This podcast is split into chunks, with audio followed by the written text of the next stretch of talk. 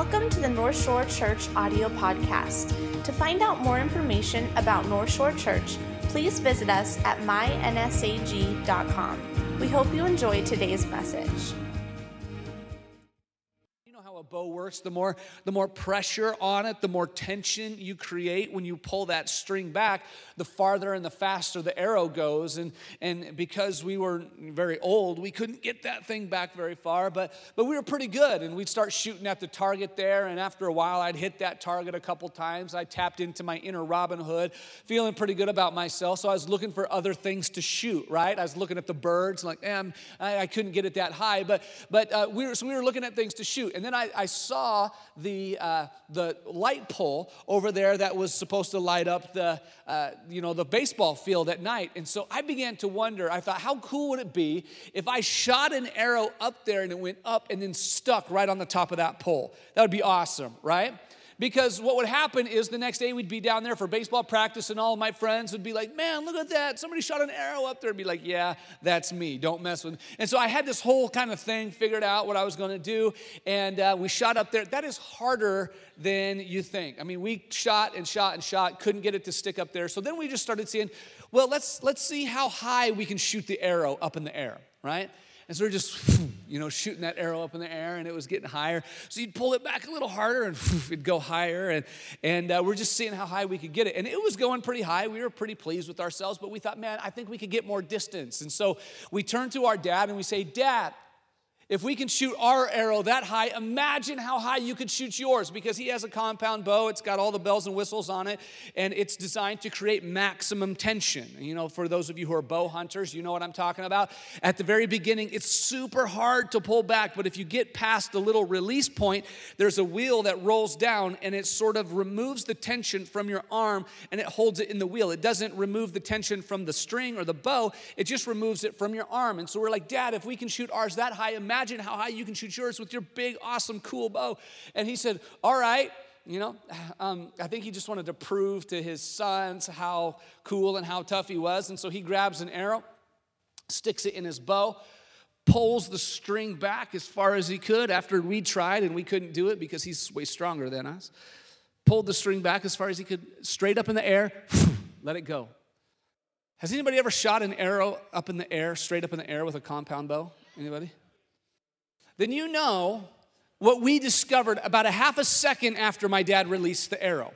Because after he released the arrow, all three of us, our heads shot up and we looked up and we realized that because of the clouds in the sky and because of how fast and how high that arrow went, within a moment we couldn't see the arrow. Straight up, and we couldn't see it. My dad, he's a fast guy, but I've never seen him move this fast in my entire life. He grabbed me and RJ and he threw us underneath the car and then he dogpiled on us. I don't know how all three of us fit underneath the car, but believe me, we fit underneath the car. And we were sitting there in this little Johnson dog pile. And as I think about it now, I'm a little upset that RJ was closest to the bottom and I was in the middle. I always felt there was more potential in me than in him, and I should have been the safest at the bottom, but, but I'll take that up with him later. Um, but there we sat for about five seconds preparing ourselves for this Johnson kebab. Um, we were waiting for that arrow to come down. My dad was praying. I mean, he was like, Dear Lord, and all that stuff, speaking in tongues and all this stuff. I mean, just, oh God, oh God. And, uh, and we were just waiting for the Johnson kebab to, to just finish us. About five seconds later, um, we hear the arrow hit about 10 yards from us. And when that arrow hit, it went all the way into the feathers in the ground. So they're just a little bit sticking out. And um, we get out of the car and we're like, oh, that was awesome. And dad was like, that was stupid. We're never going to do that again. He said, I'm so sorry. I didn't realize how far and how fast that thing was going to go. I didn't realize that it was going to be out of sight. I didn't know that it was going to shoot that high. He said, That was stupid. I'm so sorry, boys. We'll never do that again. And let's just not tell your mom about this at all.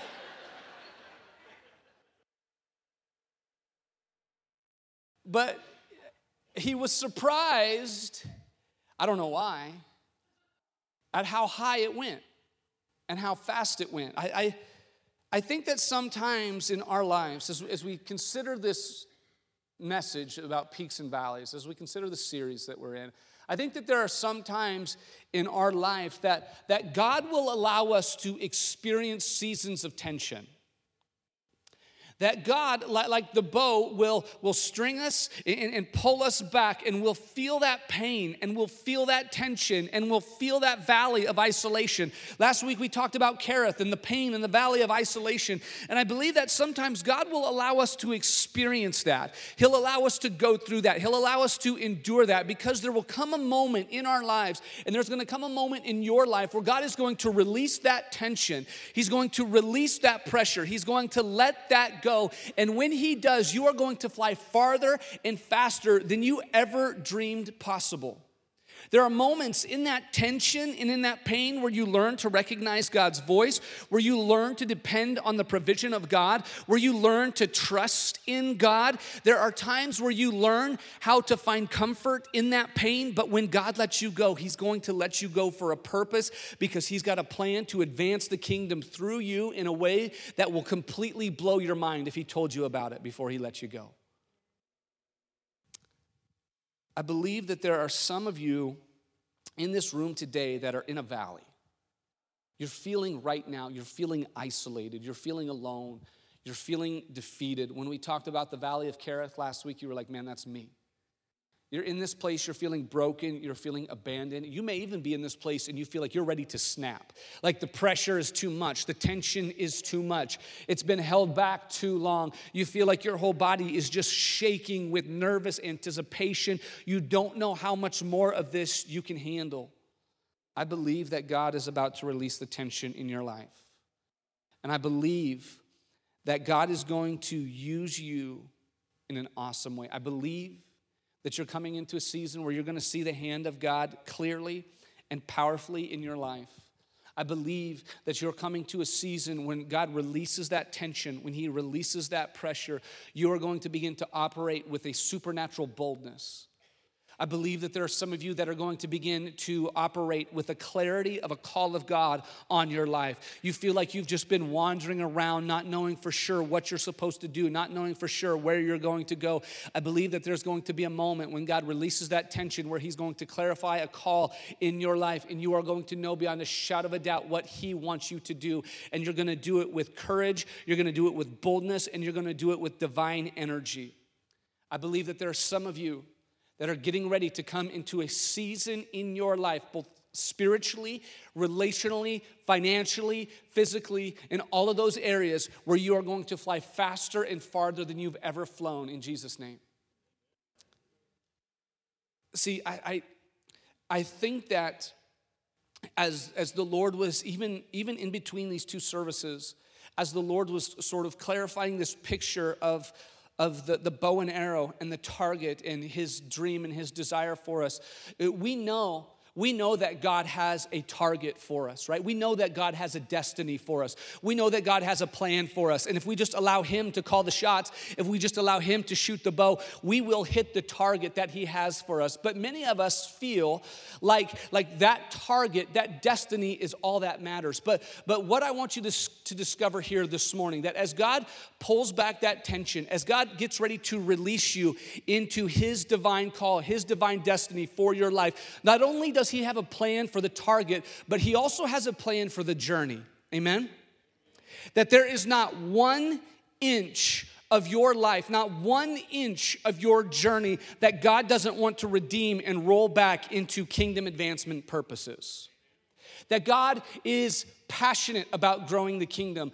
Jesus says, and we say this all the time, where Jesus says, I will build my church and the gates of hell won't prevail. Jesus promises, he promises, he promises that the church will grow, that the church will move, that the kingdom will advance. Now, here's the good news for us. Here's the good news for us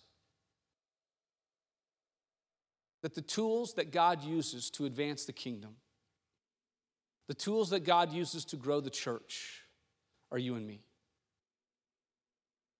And when we willingly submit our lives to Him, when we willingly surrender our victories and our defeats, our joys and our pain, when we really when, when we willingly surrender our time in the valley of Kerith, our time in the valley of isolation, when we willingly surrender all of that to Jesus, he uses it for his glory in awesome divine ways. Now, I don't know what God's plan for your life individually is. I, I have an idea that you, you have an idea. I, I, believe that you probably have in your spirit somewhere at least an idea of what God wants for you. Maybe you're fully embracing it this morning. Maybe you're running from it this morning. I don't know. But you have an idea of what God wants for you. And maybe you've been in a valley of isolation. Maybe you've been in a valley of pain. Maybe you've been feeling some tension, maybe some tension in your marriage. I want you to know that God wants to use that tension in your marriage to produce in you and your spouse a greater level of intimacy and dependency on God. Maybe you're dealing with some tension in your job. I, I, want you to know that if you give it to God, God will begin to use that tension, begin to use that pressure to create more productivity from you in your job in a way that is going to allow you to roll all of that glory up into God and give Him all the praise. Maybe there's been some tension in your neighborhood. Maybe you're looking around at your neighborhood and you're like, man, I don't like that neighbor. I don't like that neighbor. I don't like that neighbor. I don't like that neighbor. Any of you? Some of you? We'll pray for you. We'll pray for you. Right? Those of you who raised your hands, you're probably that neighbor that nobody likes. Right? But the reality is that God can use that tension in your neighborhood to do a divine work inside of you. And the goal may be that He wants to create in you an opportunity and a heart to evangelize and pastor that neighborhood that tension in you, God wants to use for His glory.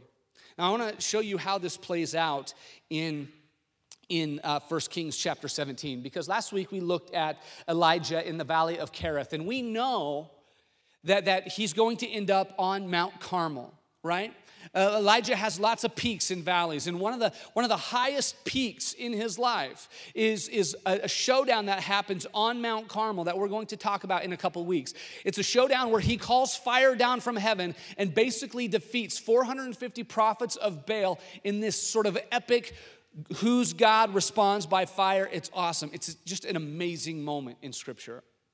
And, and, and as God begins to pull back the bow of Elijah's life and begins to allow that tension to build so he can shoot him all the way up to Carmel, God has a plan for his Elijah's life on the way to Carmel. God uses Elijah's life on the way to Carmel not only to bless somebody who is at the very bottom of the barrel, to bless somebody who, who has no hope, to bless somebody who has no future, to bless somebody who is destined for eternity in hell, essentially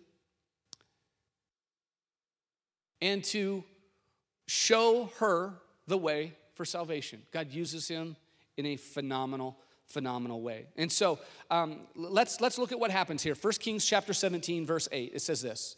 Then the Lord said to Elijah when he was there in the, the brook by Kerith, in that isolated place, nobody was around, he was completely alone. He'd been there for about a year. Uh, God was feeding him with ravens. And I would imagine that after a year of being completely isolated and alone, there was some tension, there was some pressure mounting. And so then the Lord said to Elijah while he was there, Go and live in the village of Zarephath near the city of Sidon. God says, I have instructed a widow to feed you. Now, a little bit of context about Zarephath and Sidon and, and, all of this stuff. Zarephath was a city in Phoenicia, okay? It was a Phoenician city, and the reason why Elijah had run away and was hiding in the valley of Kerith is because he had confronted Ahab and his wife, Jezebel, who was a Phoenician princess. And so, what Jezebel had done is she had introduced the worship of Baal in Israel. God wasn't happy about it. God wasn't happy that the people of Israel were beginning to worship Baal. And so, he told Elijah to go into Ahab's throne room and tell him there's going to be no rain until I say. And because of that statement, because of Elijah's boldness, and they would call it arrogance to come into the throne room and declare that, Ahab and Jezebel wanted Elijah dead. In fact, they had, they had begun killing as many of the prophets of God as they could find. And Elijah was on the top of their list. Elijah was on their most wanted list. And so, um, so that's why Elijah was hiding for about a year. But then God comes to him and says, I want you to go to the Phoenician city of Zarephath. And I want you to go there and be fed by and be taken care of by a widow. And so he goes to he goes to Zarephath. Um, Zarephath was this Phoenician city. Jezebel was a Phoenician princess. And then God adds this. He says, "Oh, remember, Zarephath was near the city of Sidon, which Sidon would have been Jezebel's hometown. So this lady who has dedicated her life to kill Elijah." Her hometown was Sidon, and Elijah was told to go right next door. You're going to stay right there in enemy territory. Then God says, and then I'm going to send a widow to take care of you. I'm going to direct you to the house of a widow, and she's going to take care of you. Now, there, there are a lot of times in our lives where, where on the outside looking in, it seems like God makes bad decisions, right? Anybody bold enough in church to admit that you have thought that God has made a bad decision in your life before? Couple of us, right? When God says, I want you to go there, we look at it, we look at, we look at all of the, the details about it, we, we study it, and, and we, we come up with all of the reasons why it's a bad idea. It could have been really easy for Elijah to say, Look, God, you know, I mean, Zarephath, you're, you're talking to somebody else, right? Because that's not me. Because Jezebel wants me dead. But God has a plan not only for Carmel, God has a plan for Zarephath as well. And there are some of you in this place where, where God is God is kind of showing you the destination. And you're excited about the destination. You're excited about the possibility of legacy. You're, decided, you're excited about the possibility of family. You're, you're excited about the possibility of being used by God in glorious things on Mount Carmel. And, and, and He's beginning to stir up those visions of victory in your heart right now. But He has a plan for you in Zarephath as well. Zarephath is that place where, where he was surrounded by unbelievers Elijah was literally in enemy territory, and God sent them there to be taken care of by a widow. Now, in that culture, in that day, widows were amongst the poorest and the neediest people around. It would have taken less faith for Elijah to continue to depend on ravens to come in and feed him than it would be for him to depend on a widow in Zarephath. Verse 10 says this So Elijah went to Zarephath. He did what God told him to do. As he arrived at the gates of the village, he saw a widow gathering sticks, and he asked her, Would you please bring me a little cup, a little water in a cup? As she was going to get it, he called to her again, Bring me a bit of bread too. So this is what happens. Basically, Elijah comes into Zarephath. He says, Excuse me, ma'am. Um, I've just been traveling for about 100 miles. I'm tired. I'm dirty. I'm thirsty. Could you get me something to drink? So she complies. She goes to get him something to drink. I don't know if she was doing it uh, joyfully or if she was kind of put out by it, like whatever, I'll just do it. Um, but she was going to get him something to drink. As she was going to get him something to drink, he calls out to her again, Oh, by the way, give me something to eat too. You know? And while you're in the kitchen, go ahead and make me a sandwich as well. That'd be awesome. I appreciate that. Right? And, um, and this kind of reminds me a, a little bit of putting my four year old to bed. Seems like this happens every night. I put my four year old to bed. I lay her down, and uh, as I'm walking out, she says, Daddy, I need a drink. And you know what I'm talking about? Right? So you go and get her a drink. Come back. That wasn't my cup. That's fine. We're going to use this cup. But mommy said we can't. You can share cups tonight. Like, it's fine. Right? Take a drink. You're walking out, shutting the light off again. Daddy, I forgot my chapstick. Mommy said I had. And, and it's always blaming mommy, right?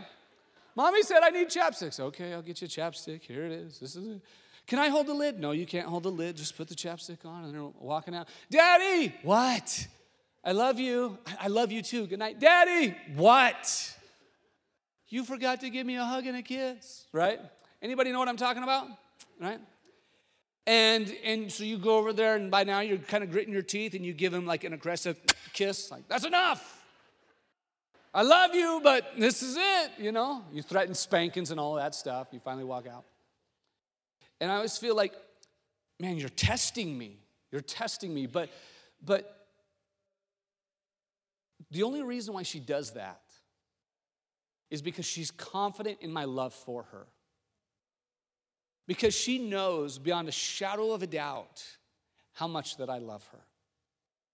And you know what I've come to realize is that there are times when the believers come out of the valley. There are times when believers come out of that, that time of tension, that time of pain. And, and what happens in the valley is that they become so confident of God's love for them. They become so confident in God's provision. They become so confident that God is a loving father that is passionate about them, that listens to them, that responds to them, that is engaged with them, that is interactive with every bit of their life. That as they come flying out of that place of tension, as they come flying out of that valley, even before they get to Carmel, while they're in Zarephath, they become so confident that they're willing to, listen, that they're willing to engage with God and really begin to demand the blessings of God. And they're willing to ask God, God, I want more. God, I want more. Just like my little girl, one more, one more, one more, one more. When people come out of the valley, they're willing to look at God and say, God, one more.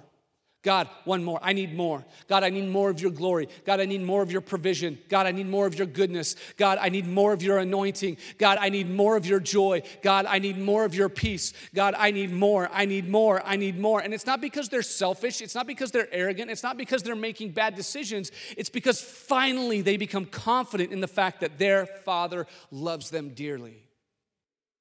And when he goes to this widow at Zarephath, he says, Could you get me some water? Why was he asking this widow for some water? Because God told him that there is a widow there that's going to take care of him. And then as she's walking away, he says, Oh, wait, by the way, food. Seems kind of like a jerk move, right? Like, like just relax. Elijah, get your water first. Like, ask her her name before you start demanding food, you know?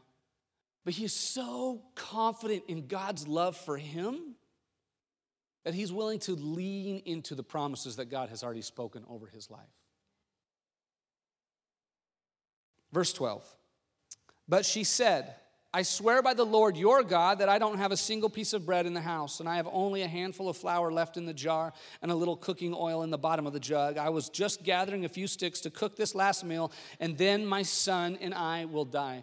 What's happened here in Zarephath is that the drought in Israel has affected the people in Phoenicia as well. And so this woman and her son were literally starving to death. Okay, Elijah said, Can I get a drink of water? She said, Yeah, I'll get you a drink of water. Can I get some food? And then she says, Hang on, Elijah, just a second here. Um, um, I swear by the Lord your God that we don't have anything. We have enough flour and enough oil to make one more meal, maybe if you want to call it a meal. And then my son and I were going to die. She says, We are literally starving to death. You've asked me for food. I can't give you any food because I don't have anything to give. We are starving to death. Have you ever said anything to someone that you wish you could take back? Right? Maybe you don't know the entire situation and, and, you've, you've kind of stuck your foot in your mouth. You're like, ooh, ouch, sorry. And you really do everything you can to backpedal and apologize for that. Man, that, that happens to me more than I would like to admit because um, people come into the church, they're new people all the time.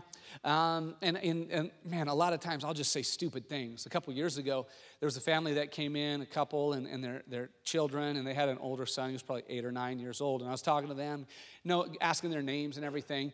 And, um, excuse me, and, and I said, hey, what, what grade are you in? He said, I don't know. I said, what do you mean you don't know? What grade are you in? He said, I don't know. I said, wow, your teacher must not be a very good teacher if you don't even know what grade you're in. And his mom said, Well, actually, he's homeschooled, and so I'm his teacher, and so I could probably do a better job. And instantly you're like, Oh man, I'm sorry, I'm an idiot. My wife tells me all the time, I'm convinced she's right. Sorry. I'm so stupid. And I'm just apologizing and apologizing and apologizing and backpedaling and say, hey, you're in luck because there's free coffee today. Let me take you to the coffee shop. Right? and just doing everything you can to get out of it. And, and I feel like that um, this should be Elijah's response to the widow. Hey, could you get me something to eat? Well, actually, me and my son are about to die. We don't have any food. Oh, oh, sorry, wrong widow.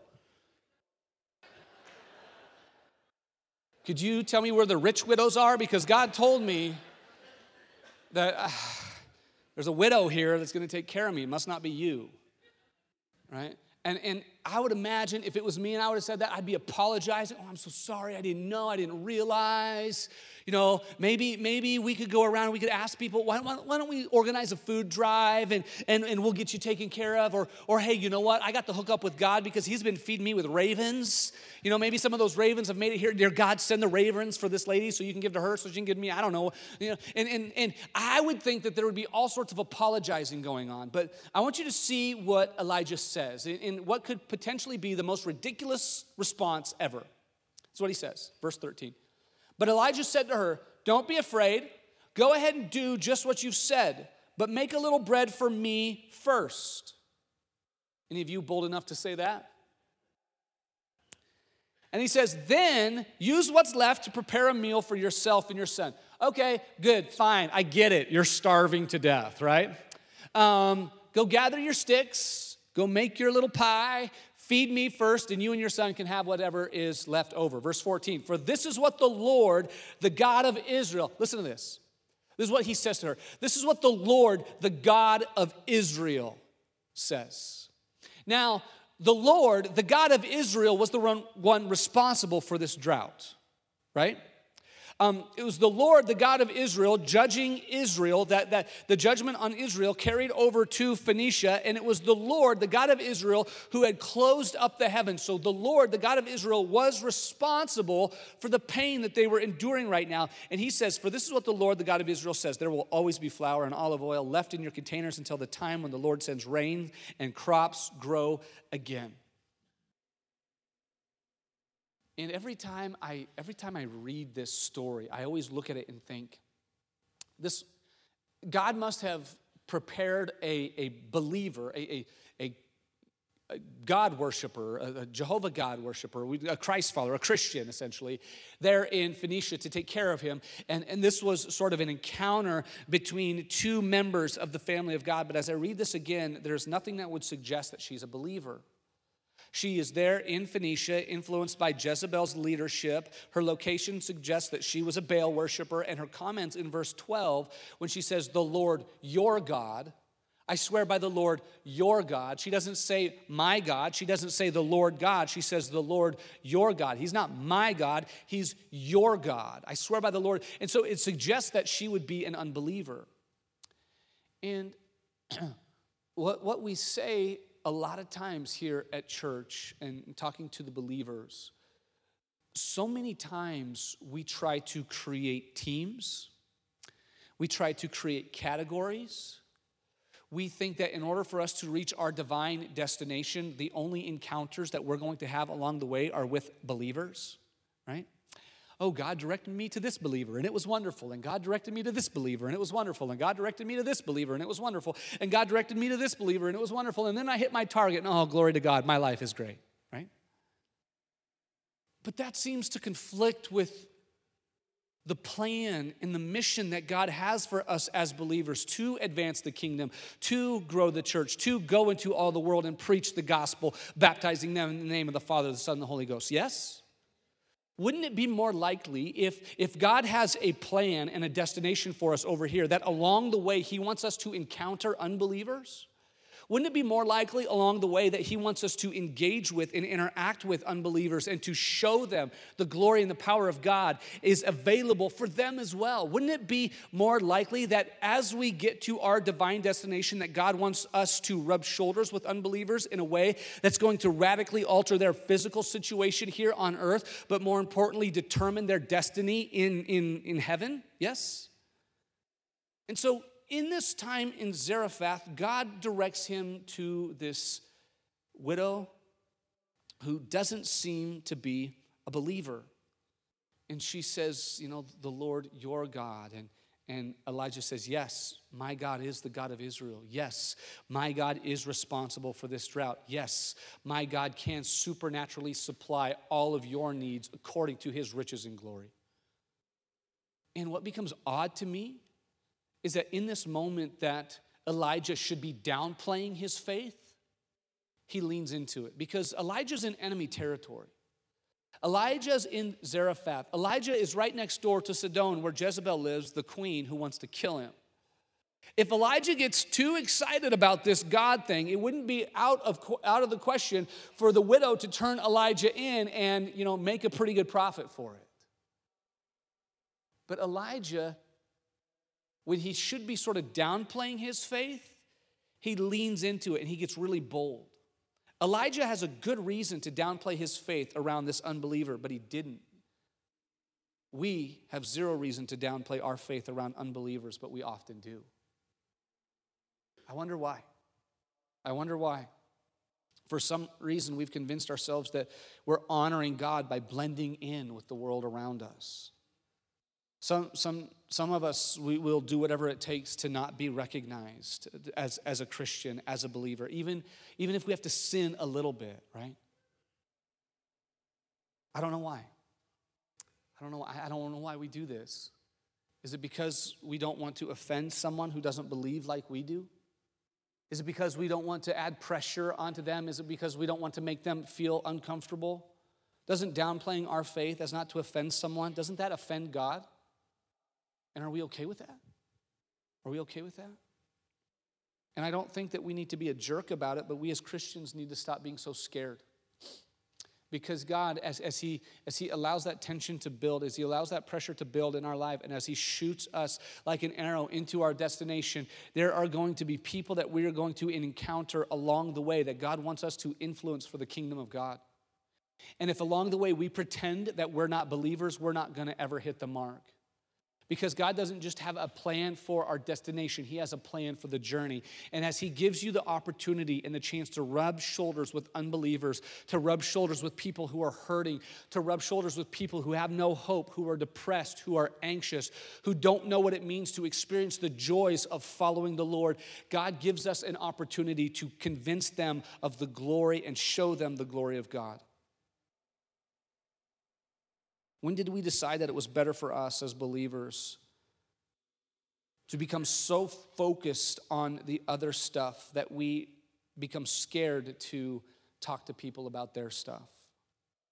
When did we become so focused on getting there that, that we've decided it was better for us to just clap for people and make them feel good on their way to hell rather than point to Jesus and say, This is the way, walk in it? Say, well, Pastor, I mean, that's my way. What if it isn't their way?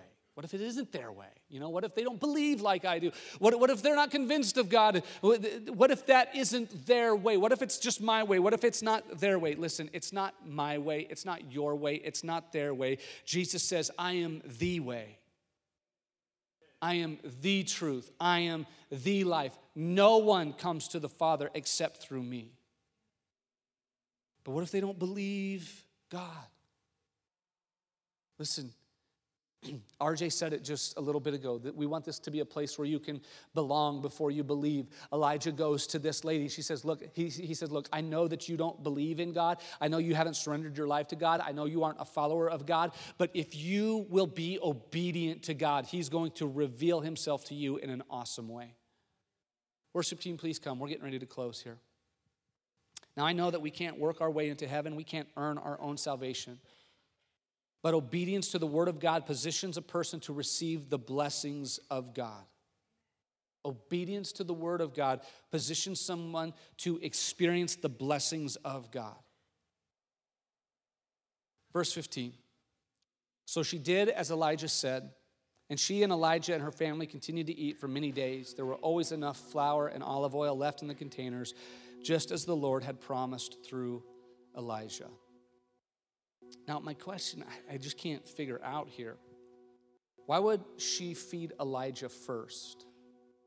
Why would she obey before she believed? And I don't know. I, I, I don't know.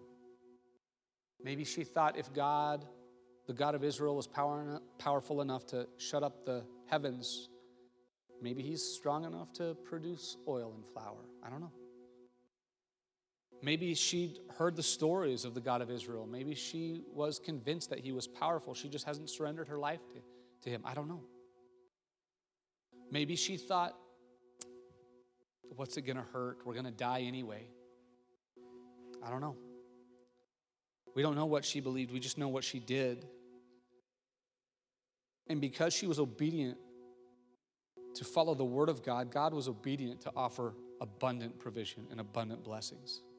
For two years, Elijah ate with this widow. So think about this. For two years, for a year, he was completely isolated, abandoned, and alone. And then for two years, he had a family. An unbelieving, most likely Baal worshiping family that he was able to expose to the glory of God. Some while later, her son died. And the widow was upset because she felt like Elijah was cursing her as a result of some sin or some hidden sin or some sin in her that she was trying to keep hidden from him. And she feels like Elijah found out about it and, and he's exposing her sin by killing her son. And Elijah says, No, no, that has nothing to do with it. Let me, let me have your son. And he takes her son into an upper room and he prays over her. And the Lord blesses that prayer and he comes back to life and she comes back down and she, or he comes back down and he gives the widow her son back. And verse 24, it says this Then the woman told Elijah, Now I know for sure that you are a man of God and that the Lord truly speaks through you. Many believe that this was the moment that it transitioned from the Lord your God to the Lord my God. This was the moment that she placed her faith and her trust in the Lord God. Now, because of her obedience, she got to experience the blessings along the way, but God wasn't done. God didn't want to just bless her, God wanted to save her, God wanted to redeem her, God wanted to establish her in the legacy of heaven. Now, what if Elijah would have said, She's an unbeliever, so I can't ask her? What if Elijah would have said, She doesn't have enough? I can't ask her. She would have died. Her son would have died. She would have missed out on what God had for her. But because of Elijah's boldness, but because of his courage, because he was so convinced that God loved him and that God was going to be true to his promises. That when God shot him out of the valley of Kerith towards Carmel, as he was going through Zarephath, he was convinced that God was going to provide along the way. And he was bold enough to ask, and bold enough to ask, and bold enough to ask. Stand your feet all across this place. So, my, my challenge for us this morning is will you allow God to use you? Maybe God has revealed his destination to you.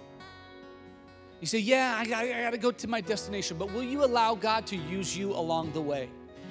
Maybe some of you are pursuing a God sized dream, but God wants to, to take a little detour along the way to reach a, a, a, widow in Zarephath, to establish legacy and eternity for a widow in Zarephath. Maybe God wants to use you along the way. So, so would you allow God to use you?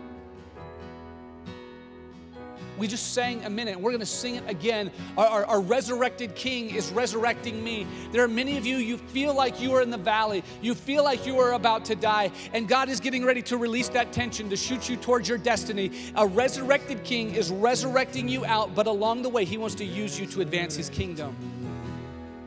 Will you let Him? Will you let Him? Will you let Him use you? Will you say, All of my pain, all of my past, all of my victories, all of my struggles, all of my joys, all of my failures, Lord, use me, use me, take me to Carmel, but along the way, let me in, infect and, and impact the widows at Zarephath. Lord, use me to advance the kingdom. Use me to reach the lost. Lord, use me for your glory. Bow your heads, close your eyes all across this place. Let me ask you if that's you, and you would say, No matter where we are on the journey, use me, Lord, would you just raise your hand? We hope you enjoyed today's message. If you would like to connect with us, or if you want more information about North Shore Church, please visit us at mynsag.com.